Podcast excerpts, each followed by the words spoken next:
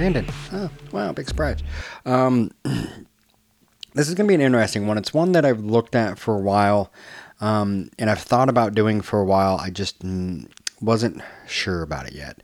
Um, but I, I, decided that it's time. I'm going to do it. Um, there's another one that may come out of this one later because um, a lot of stuff that happened here um, and a lot of things in this were um, can be kind of taken back to a, a, a cult um, that was started for drug rehabilita- rehabilitation um, called Synanon. So I think Synanon is something that I'm gonna either I'm gonna tackle later or I might um, tackle with Big D. But we'll see what happens there. But what we're going to talk about today is the troubled teen industry. But before I really get into it, once again, I want to thank all the listeners. Thank you for for listening. Thank you to you know everyone that keeps us on the air, um, keeps doing everything, putting us out there. Um, you guys are great, and we wouldn't be where we're at without you. Um, yeah. So thank you all for listening and telling all your friends. So we're gonna bust right into this the the troubled teen industry. If it's if you're not don't know what that is, um, it was a term that was used um, for a broad range of youth residential programs that were aimed for at struggling teens. This was. Uh, it, it kind of went on for a bit at probably 70s, 80s, 90s, um, I think even into the 2000s. Um, but it was a whole idea of basically your kids suck, we're going to send them to these places to get help and make them not suck. Um, sounds great, right? Um, and this was something that was very big. Um, if I remember seeing this a lot on like Phil Donahue, um, I think Oprah even had this on her shows, stuff like that. They were on a lot of the daytime talk shows where they had um, people coming in and talking about these these camps and these schools where they would send these troubled teens that had issues, um, drugs. Sometimes just some of them even they'd send the kids there just in case they had an idea becoming bad and they would stop it before it even started. Um, and I want to say that they they started them out of you know really out of kindness or they really were trying to do something good. But most of the ones that I can find looking at who started them everything else I'm pretty sure they were started for money. But you had different ones. You had residential treatment centers like the Elan school which we'll talk about. Um, then you had wilderness programs which in sense sound okay, but once you really look at them, not so much. Uh, boot camps, not like the boot camps that we have now, where you go and you pay some, you know, wannabe drill sergeant to yell at you and make you do push-ups. No, we're talking like they'd send them, and it was like it was brutal, very brutal. And then thera- therapeutic boarding schools was another one that they talked about. So we'll kind of go through all of these a little bit here and there. We'll touch on a couple of them that were um, very um, well known and not good at all. So we'll start off with the idea of uh, the the residential treatment centers, um, which were sometimes called rehab. Um, they would live in healthcare facility for therapy to basically for substance use disorders, mental illness, stuff like that. Um, it was a nice way of what we would call, unfortunately, you know, the loony bin. Um, not the nice way to say it, but that's what most people think of it as. So a mental hospital in some ways, but not so much. More like substance abuse, like you'd see on TV and stuff like that, that you go to to try and get healthy.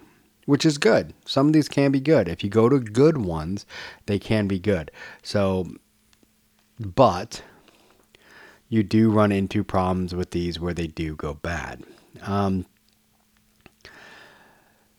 so this is where problems start coming into some of these. So some of these for adolescents, they refer to as teen rehab centers, uh, provide treatment for issues and disorders such as op- oppositional defiant disorder, conduct disorder, depression, bipolar, attention deficit hyperactivity disorder, um, educational issues, personality issues, phase of life issues, as well as substance use. So it was pretty much, and it sounds bad to say this, but if your kid was growing up and you didn't like something about their personality or the way they did things, you'd send them one of these places and say, fix them.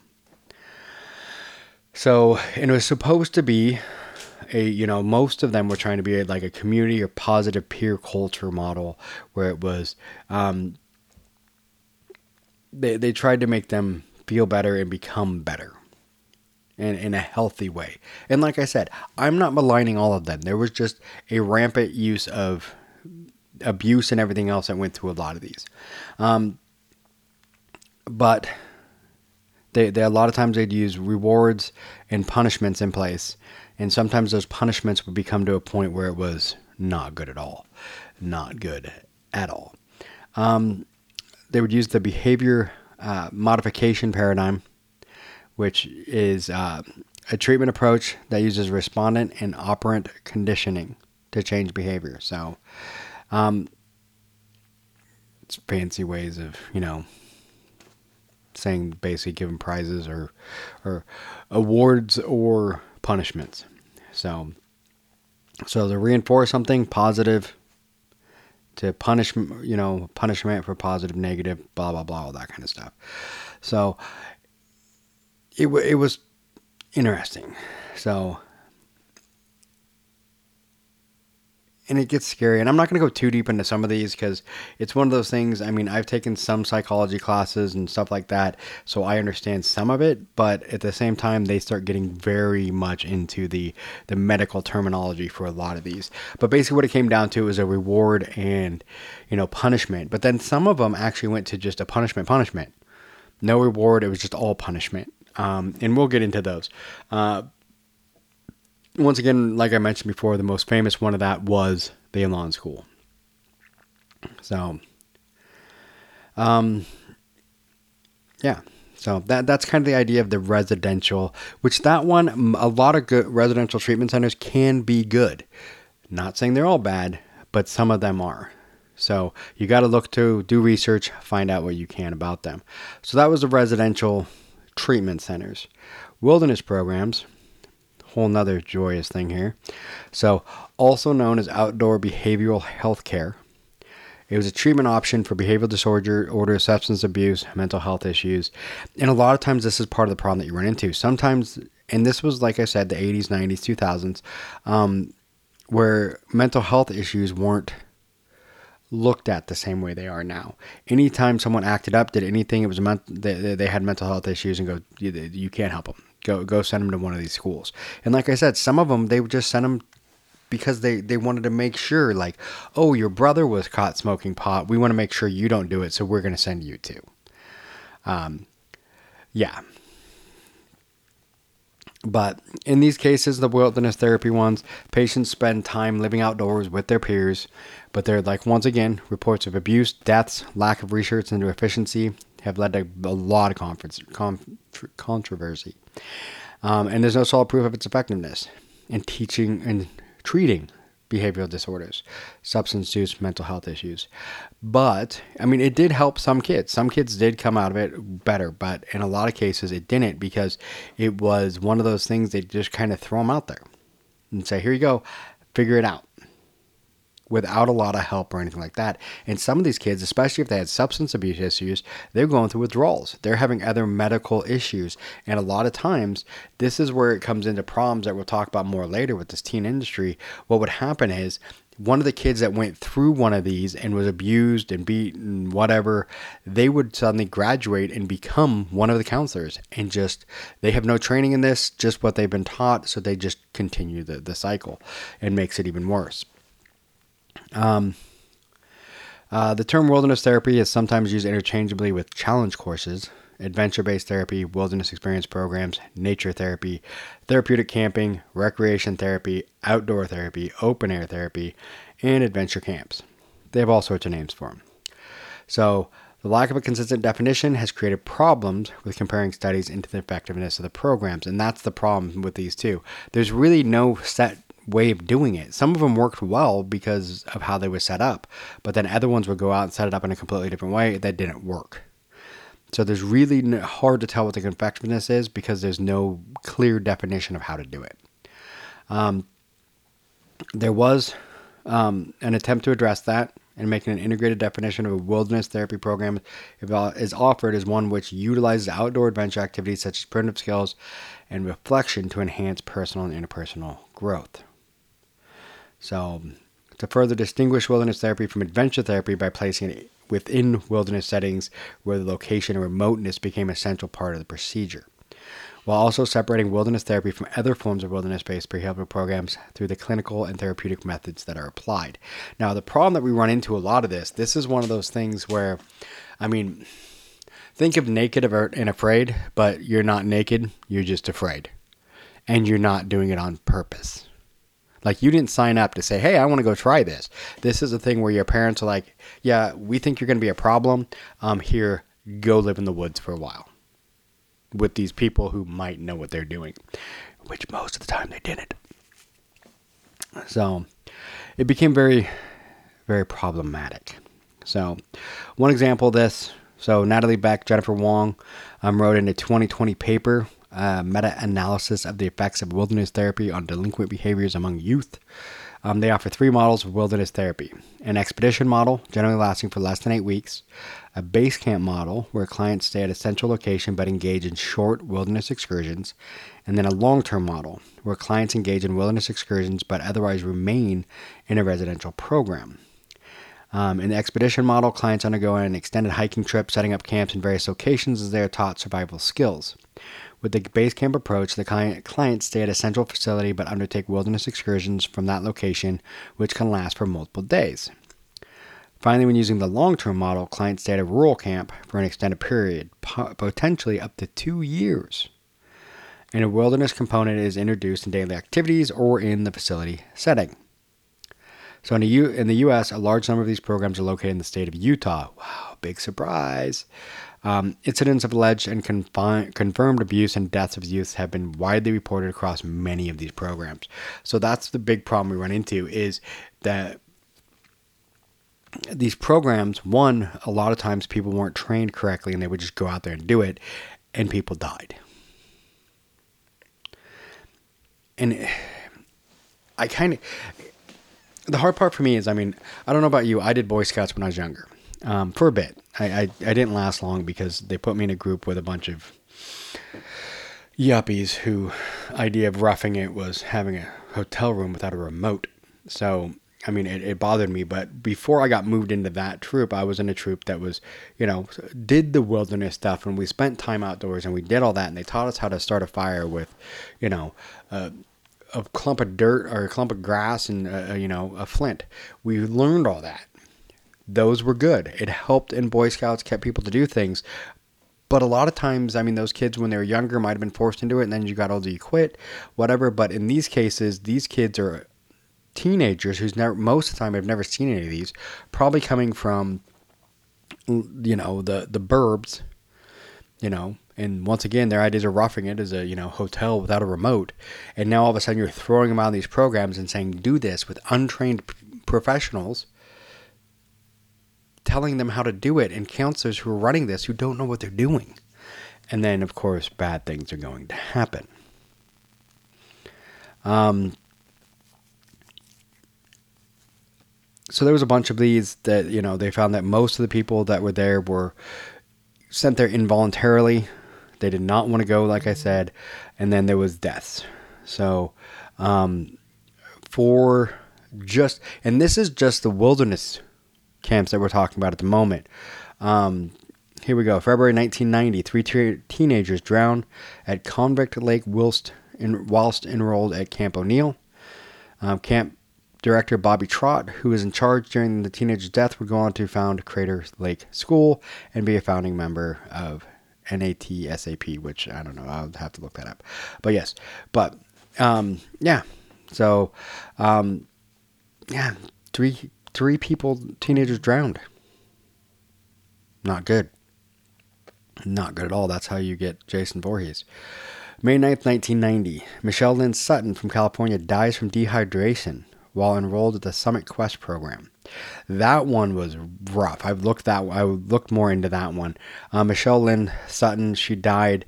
Um, they found that she had not had water in seven days because one of her punishments was they didn't give him water.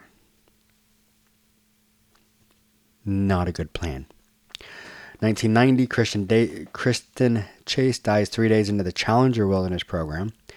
January 15, 1995, Aaron Bacon dies from acute peritonitis while attending the North Star Wilderness Program. 2001, the New York Times reports that there have been 31 deaths at outdoor camps for troubled youths in 11 states since 1980. May 27, 2002, Erica Harvey dies from heat stroke and dehydration. July 15, 2002, Ian August dies during a hike while attending the Skyline Journey Wilderness Therapy Program. Um, August 2002, 11 teens are found in distress at a wilderness therapy program camp and taken into protective custody by Montana Department of Public Health and Human Services Child and Family Services Division.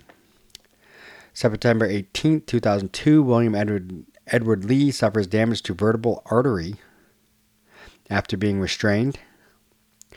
October 14, 2003, Charles Chase Moody asphyxiates and dies after staff improperly restrains him at the On Track Wilderness Program in Texas. March 23, 2003, Corey Baines dies after tree limb falls on his tent during the Catherine Freer Wilderness Therapy Program. 28, 2009, Sergey Blashchishen dies from dehydration and hypothermia while at Sage Walk Wilderness Therapy Program. November 23rd, 2014, Alec Lansing dies from hypothermia and a broken femur while trying to run away. December 2015, six students are evacuated from Open Sky Wilderness Program and flown to Denver, Colorado with frostbite. The Open Sky Wilderness Program is accredited by Outdoor Behavioral Healthcare Council um, and the Department of Human Services for Colorado and Utah. So this is an accredited school. February 2024. A federal lawsuit was filed against Camp, Camp Wilderness in Lake Toxaway, North Carolina, over allegations of sexual assault against a 12 year old girl in 2016. The plaintiff, a male student, was also alleged to have sexually assaulted two other girls who attended the wilderness therapy camp. The lawsuit was filed shortly after a male student was found dead at the camp. February 2024. Um, hey, isn't it February 2024 right now? Yeah, so pretty recent. So these are still going on. Problem. So, um, Maia Szalavitz, author of the 2006 book Help at Any Cost How the Troubled Teen Industry Cons Parents and Hurts Kids. I listen, listened to a little bit of this book. It was actually very informative. So, um, she concluded that many tactics employed by wilderness therapy programs are no different than those used at Guantanamo Bay.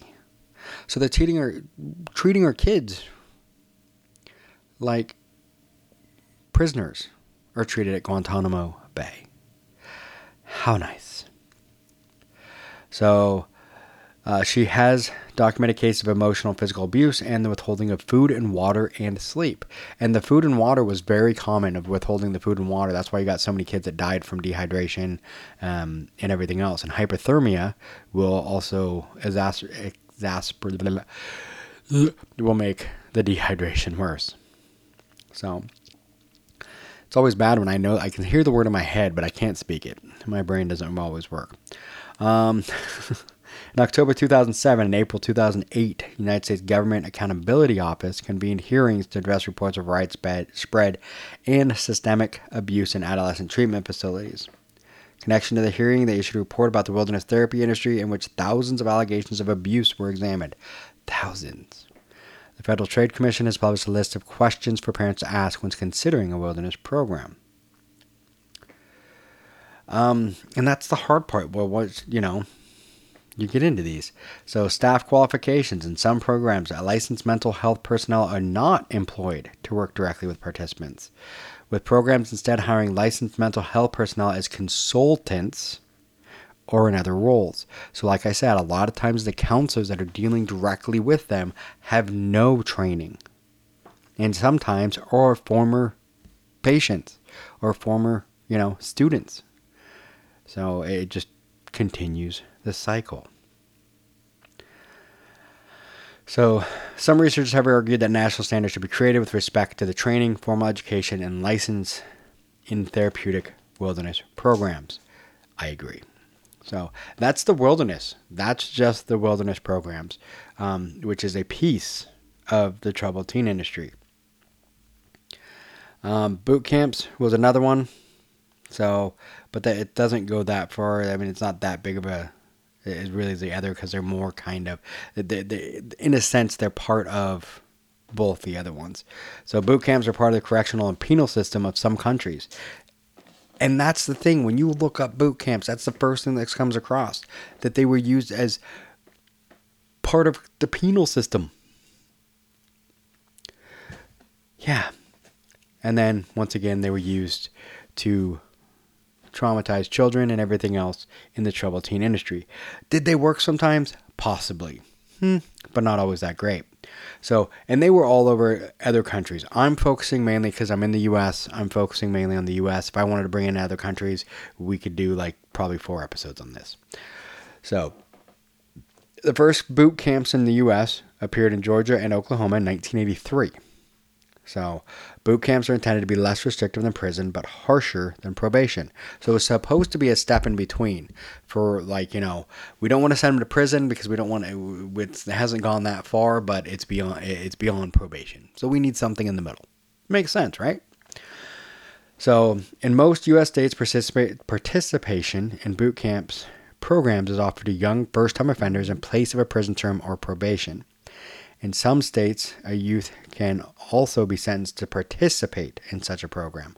So sometimes they would give it, offer it to him, say, hey, instead of doing this, going to prison or being on probation, how about you do this?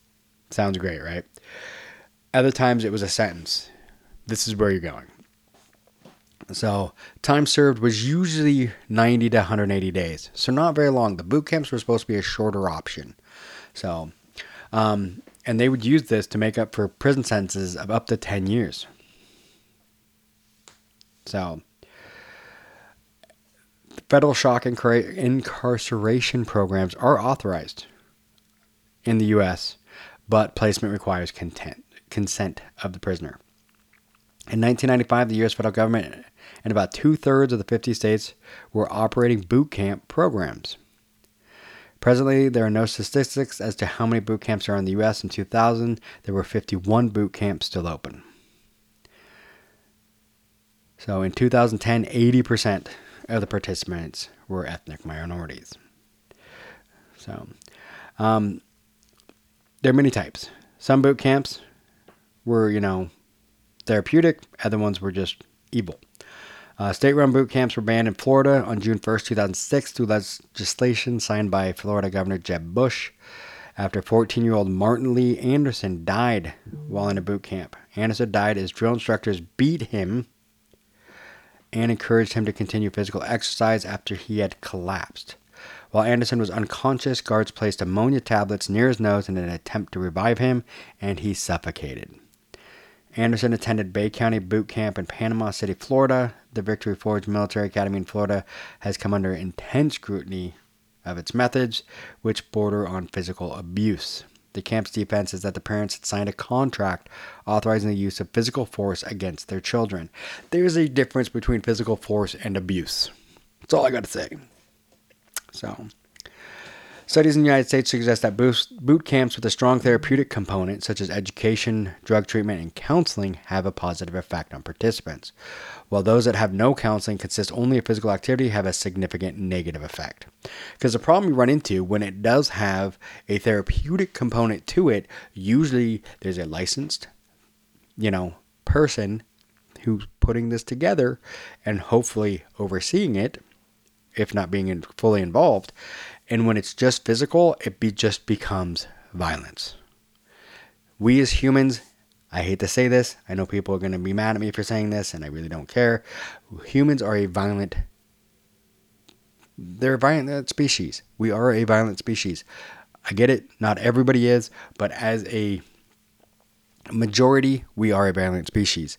You give people that chance to have that physical violence to basically try and use physicality to get somebody to, you know, change and everything else, it becomes abuse quickly. Very quickly. So, a key criticism is that emphasis on authority can only result in frustration, resentment, anger, short temper, a low self esteem, and aggression rather than respect. Some boot camps have been the subject of abuse scandals.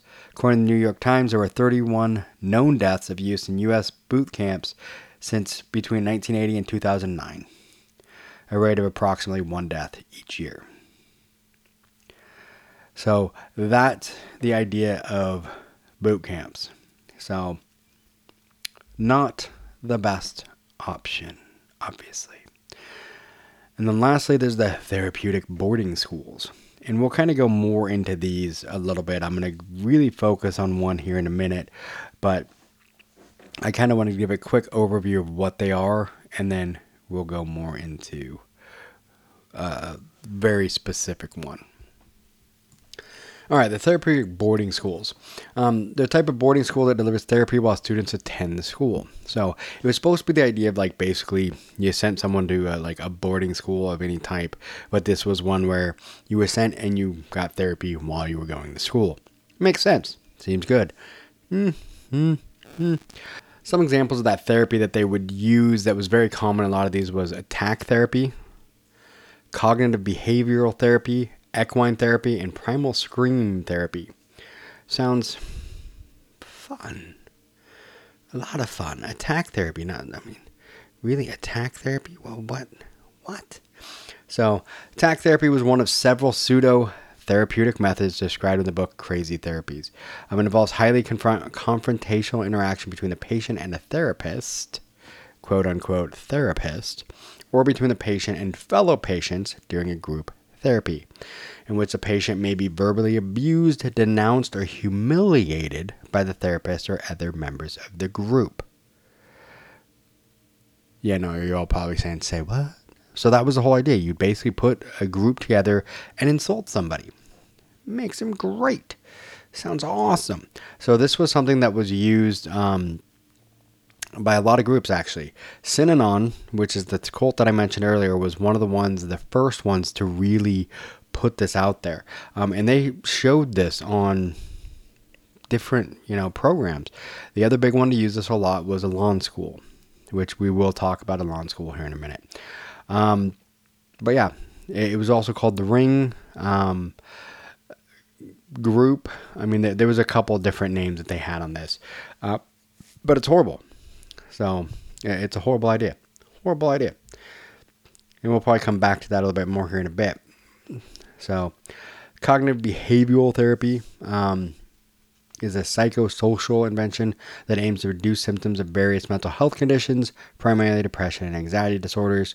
Cognitive behavioral therapy is one of the most effective means of treatment for substance abuse and co occurring mental health disorders.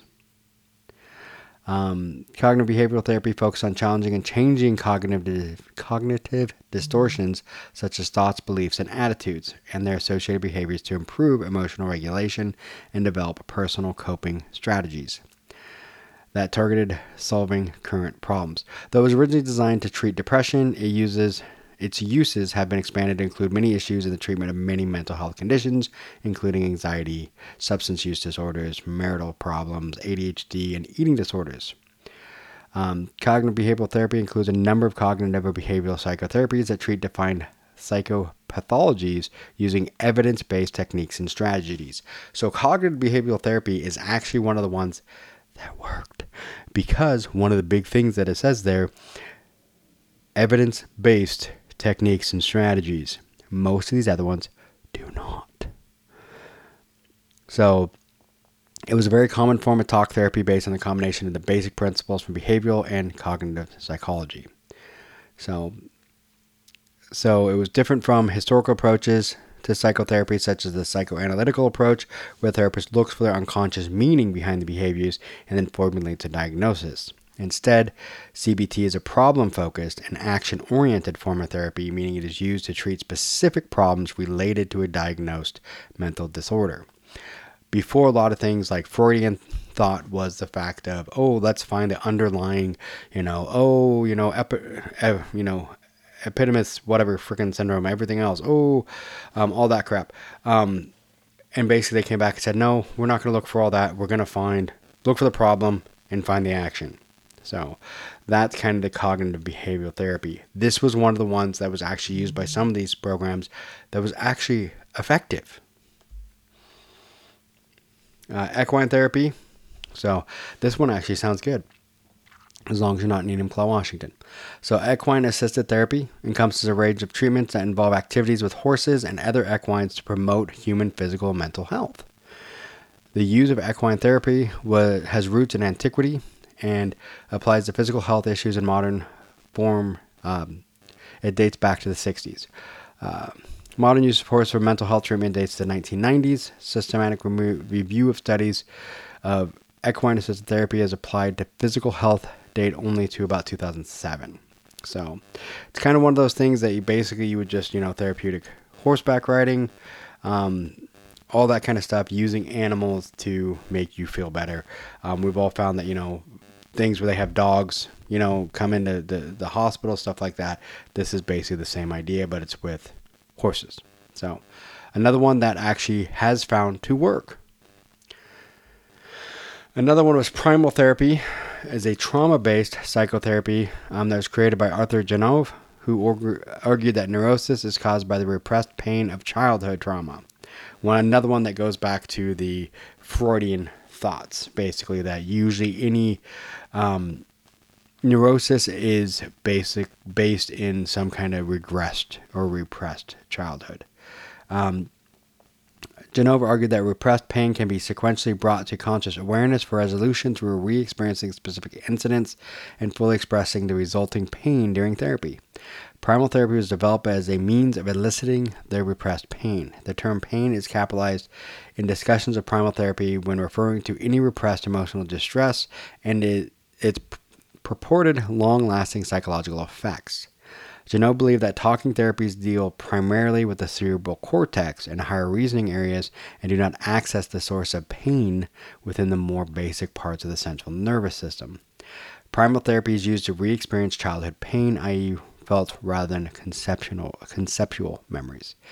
An attempt to resolve the pain through complete process, processing and integration, becoming real, an intended objective of the therapy is to lessen or eliminate the hold of early trauma exerts on adult behavior.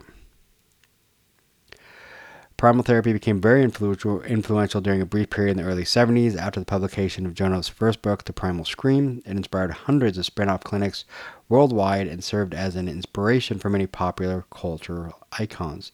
Singer songwriter John Lennon, actor James Earl Jones, and pianist Roger Williams were prominent advocates of primal therapy. Primal therapy has since declined in popularity, partly because Janov had not demonstrated in research the outcomes necessary to convince psychologists of its effectiveness. Furthermore, primal therapy is not accepted in the field of psychology, largely due to the lack of research. However, proponents of the methodology continue to advocate and practice therapy or variations of it. So that's kind of the idea there. Basically, you just like scream, yell, really get into the the primal needs of a person. Once again, another one that has some, seems to have some benefit. Now, the one that we're going to focus more on is the attack therapy, but we're going to go that here in a minute. So, um, and really go into that, which, well, let's go into it now. The Elan School. This is probably one of the most famous ones. Um, opened in the 70s, and then it was pretty much closed down in 2011. It was basically a high school, grades 8 to 12. So, Elan School was a private coeducational and residential behavioral modification program and therapeutic boarding school in Poland, Androscoggin County, Maine. And part of the reason they went to Maine, Maine had some very interesting. It was the laws. Basically, you could get away with more in like Maine than you could in any other other other area. Um, so it was a full member of the National Association of Therapeutic Schools and Programs. So it was accredited and was considered to be a part of the troubled teen industry. The facility was closed down on April 11, 2011 due to reports of abuse, many from former students dating back to its opening in 1970. So Elan was located on a 33 acre campus that was formerly a hunting lodge. There were also other campuses, campuses such as the one on 424 Maple Crest Road in uh, Parsonsfield, Maine, which was formerly a hotel and hospital before it was bought by Elan in 1975. The campus was known to have some of the worst abuse in the school's history and is said to have have been put out of use sometime in the 80s. The school acquired, acquired notoriety during the 90s and early 2000s when former classmates of Michael Skakel, who had attended Elan in the 1970s, testified against him in his trial for an unsolved murder that occurred about two years before he enrolled at Elan. School is also the subject of persistent allegations of abuse in their behavioral modification programs. Elan School was founded in 1970 by Joseph Ricci, a former heroin addict who had worked with young people in drug treatment facilities, along with a psychiatrist named Dr. Gerald Davidson. Ricci headed the school until his death in 2001, when his widow Sharon Terry took over. In 1974, Elan uh, one was damaged by a fire, with damages estimated as 100,000 at about $100,000. Maine politician Bill Diamond served as the school's director of governmental relations. So here's the big thing: the Elan School, for one, Joseph Ricci is you know, a, a former heroin addict who was part of, guess what, Synanon um, at one point. Um, at least, I don't know, he wasn't a huge part of it, but he had some ties to Synanon in some way. So, um, and while having those ties to Synanon, he learned some things like the group therapy. The other thing with Joseph Ricci, he had no no no ties to anything of being any kind of counselor or anything like that. He was just a guy. So, the only one that was really a psychiatrist was Dr. Daryl, Gerald Davidson. But from anything I can find, Gerald Davidson wasn't a big part of, besides being like a name and a financial backer, he wasn't a huge part of the day to day operations of the school. So, um, the school's program was described as controversial. Humiliation was identified as a therapeutic tool, as was following up on such intervention with encouragement and warm support. So they would humiliate you and then make you feel better. Um, sounds like what they always say that like sociopaths due to their their their spouses and their yeah beat you down and then bring you back up. So, students attended year round. In 2002, a New Jersey educational consultant who had referred students to Elan for 22 years told the New York Times that he would refer only the most serious cases to the school, which he said would take kids who haven't responded to other programs and who are really out of control. The school's treatment methods were based on the therapeutic community modality popularized in the 60s at facilities such as Synanon, once again, and later at Daytop Village. In 2002, a New Jersey educational consultant told the New York Times the school was certainly not for the faint hearted. He said there's lots of confrontation, and yet there are lots of hugs. Accounts of former students include mentions of physical and mental abuse, including degrading tasks such as sessions of cleaning urinals with a tooth- toothbrush that could last for hours and up to the point of critical malnourishment. So, a lot of controversies. So, throughout its history, the school was faced with numerous allegations of student maltreatment. 2001, Details magazine cited Elan as among the most controversial of the nation's residential therapeutic communities. In 1975, Illinois state officials removed 11 children from the Elan program alleging mistreatment. In the late 1970s, Androscoggin County Sheriff's Office Lieutenant Max Ashburn visited the school after repeatedly hearing rumors of abuse, but the staff did not allow him entry into the school past the lobby. Following this, he began keeping a file in which he documented names and phone numbers related to Elan, as well as reported abuses. New York State Education Department, which had paid tuition for special education students to attend Elan School, gave the school a favorable review in 2005. In 2007, however, New York education officials raised raised questions about the school's practices, alleging in a letter to the school and Maine education officials that Elan students were physically restraining their peers and being deprived of sleep. The allegations prompted the state of New York to threaten to withdraw tuition money for taxpayer funded students. The school's lawyers contested the allegations. Of course, they did. So, a couple of the other controversies. Um, on the evening of October 30th, 1975, in Greenwich, Connecticut, Martha Moxley, 15, left with friends to participate in Mischief Night. In which neighborhood youths would ring bells and pull pranks such as toilet papering houses. According to friends, Moxley began flirting with and eventually kissed Thomas Skakel, the older brother of 15 year old Michael Skakel. Moxley was last seen following, falling together behind the fence with Thomas and near the pool in the Skakel backyard at around 9:30 p.m. The next day, Moxley's body was found beneath a tree in her family's backyard. Her pants and underwear were pulled down, but she had not been sexually assaulted. Pieces of a broken six iron golf club were found near the body. An autopsy indicated that she had been both bludgeoned and stabbed with the club, which was traced back to the Skakel residence. Michael Skakel's trial began on May 7, 2002, in Norwalk, Connecticut. Two former students from Elan, where Skakel received treatment for alcoholism, testified they heard Skakel confess to killing Moxley with a golf club. One of the former students, Gregory Coleman, testified that Skakel was given special privileges and had bragged, I'm going to get away with murder. I'm a Kennedy. Furthermore, witnesses testified that beatings and public humiliation were part of life at Elan during the late 70s. In trial testimony, former students also described the practice of placing a student in a boxing ring surrounded by classmates who confronted the student. The New York Times reported that at the school, smiling without permission can lead to a session of cleaning urinals with a toothbrush. On June 7, 2002, Skakel was found guilty of murdering Moxley. Some other deaths related to Elan in July 1990, 15 year old runaway Brad Glickman of Bedford, New York, visited the home of Todd and Audrey Blaylock in Norway, Maine. After meeting one of Audrey Blaylock's daughters, Glickman told those he met his name was David Smith. Roy O'Hara, a resident at the house, was handling a revolver when it discharged, fatally shooting Glickman in the heart. Roy was found guilty of manslaughter. Um, March 21st, 1993, 17 year old student Dawn Mary Birnbaum ran away from Elan during a school outing. On March 24th, she was found dead in a snowbank near Interstate 80, having been raped and murdered by a trucker while hitchhiking back home. 36 year old James Robert Cruz Jr. was charged with the first degree murder of Birnbaum, Birnbaum and sentenced to life in prison.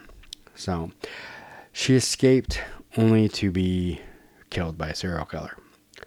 Um, after decades of struggling with mental illness, 49 year old Tiffany Joyce Sedaris died by suicide on March 24, 2013.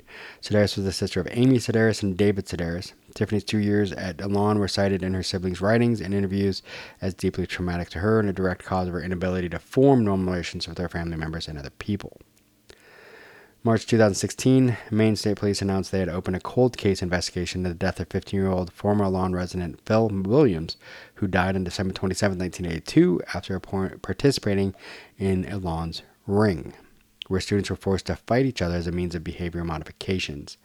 Williams had been pushed, punished for taking, talking back to staff and was beaten so badly that he died of a brain aneurysm. The state police later announced no charge would be filed as a result of their investigation, citing insufficient evidence. And this was one of the big things that you ran into with the, the law school. They had the ring. They had the one where they just yelled at you and told you you were a horrible person. They also had the ring where they would actually put you into the ring and then you, as your punishment, had to fight off the other students. Not one or two, they would be over for some of them, they said 45 minutes to an hour of just student after student coming at you until you were beaten. And in this case, the person was beaten so badly that they had a brain aneurysm. So, students would occasionally run away. Uh, former Androscoggin County Sheriff's Office Captain Ray LaFrance stated that Elan would send groups in bands to search for and return runaways, and noted the school only called police to report missing students as a last resort. LaFrance said some runaways would be relieved to be found after spending nights in the woods, though others were scared to death to go back to Elan. If we really felt they were really scared, we'd bring them into the department, call their parents, and at least let them know what's going on. Then we'd call Elan and they'd come pick them up. In 1979, Lieutenant Max Ashburn was called by a local family to pick up a 16 year old Elan runaway. The boy had been a student at Elan for several months and said his parents lived in another state. Ashburn recalled in 2016 that the boy was crying and he was begging me not to take him back. Rather than return him to the school, Ashburn, a former truck driver, took the boy to a local diner and instructed him to hitch a ride with one of the truck drivers. Wow. On March 23, 2011, Elan School announced it would be closing. On April 1st, 2011, The school's owner, Sharon Terry, blamed declining enrollment and resulting financial difficulties, as well as negative attacks on the, school, attacks on the school via the internet. In a letter to the Lewiston Sun Journal, Terry said the school has been the target of harsh and false attacks spread over the internet with the avowed purpose of forcing the school to close. Thank God. So, so that was kind of one of the just insane things with the the that happened. And this is one I'm giving you kind of an overview on a lot of this because um, there is more. I mean, it's it's insane if you really go into some of the, the, the insanity and things that they that they did to these children. And it was horrible. And here's some of the other stuff that they would do is uh, they would send the they, they had these companies that were called teen escort companies and not that kind of escort these are companies that would escort teens to these places um, they were also called youth transport firms or secure transport companies so and they specialized in transporting teacher, teenagers from their homes to various facilities um, gooning is what some of them called it um, is a form of legal kidnapping occurring predominantly in the United States in which parents hire rehabilitation organizations to seize children they perceived as troubled and transport them to boot camps. Behavior modification facilities, residence treatment centers, pretty much what we talked about.